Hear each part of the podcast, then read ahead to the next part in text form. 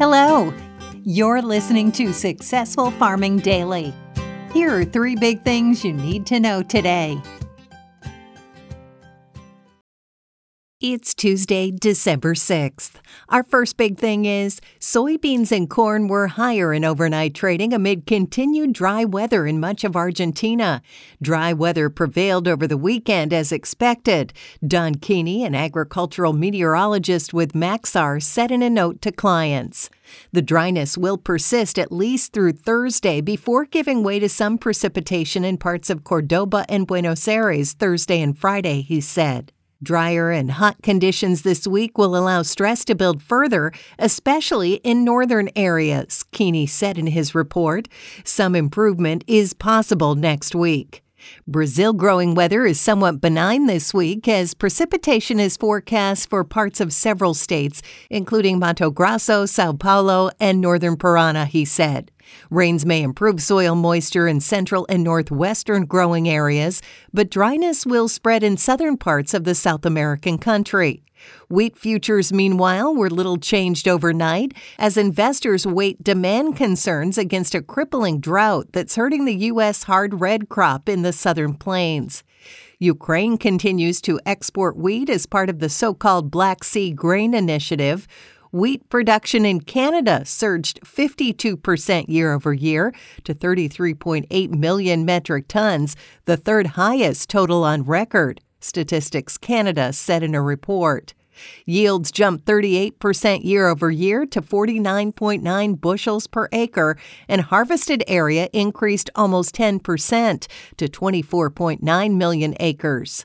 Higher production was driven largely by better yields, especially in Western Canada, where growing conditions were generally more favorable than in 2021, StatsCan said.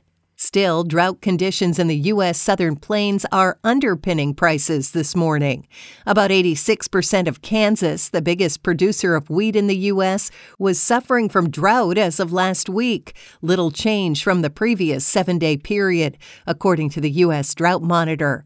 Almost 35% of the state is seeing extreme drought conditions, the worst possible rating.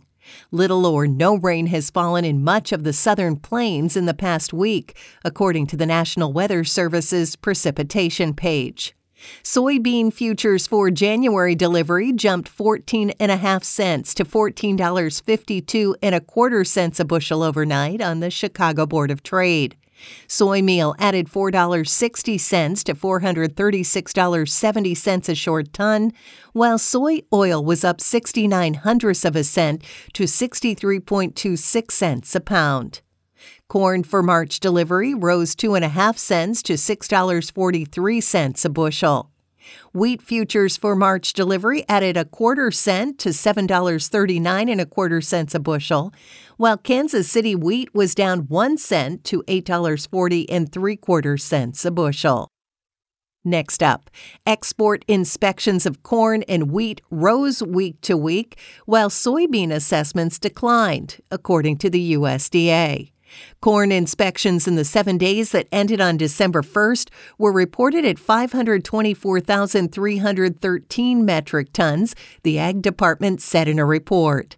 That's up from 311,658 tons a week earlier, but still behind the 786,873 tons examined for offshore shipment during the same week last year.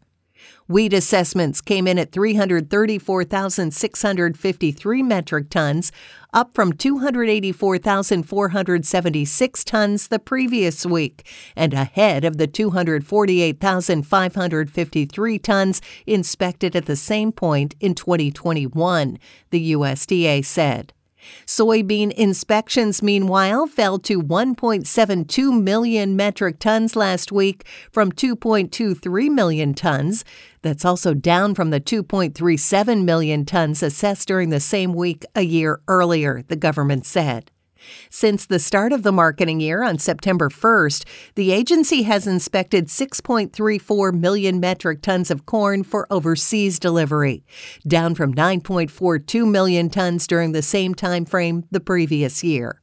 Soybean assessments since the beginning of September now stand at 21.2 million metric tons, trailing the year earlier 23.8 million tons during the same period. Wheat inspections since the start of the grains marketing year on June 1st are now at 10.9 million metric tons, behind the 11.2 million tons examined at the same point in 2021, the USDA said in its report. And finally, winter weather is forecast for the northern plains as extremely cold wind chills and snow are expected, according to data from the National Weather Service. In eastern North Dakota, snowfall is expected through early this afternoon, with 1 to 3 inches expected, the NWS said in a report early this morning.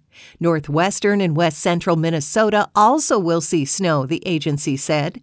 In northwestern North Dakota, meanwhile, wind chills are forecast to fall as low as minus 35 degrees Fahrenheit this evening into Wednesday morning.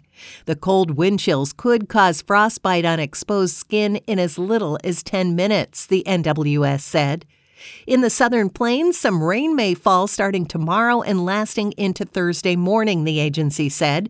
Storms likely will be isolated, though some thunderstorms are likely Wednesday and Thursday across southern Oklahoma and northern Texas. Thanks for listening. Follow more news on agriculture.com.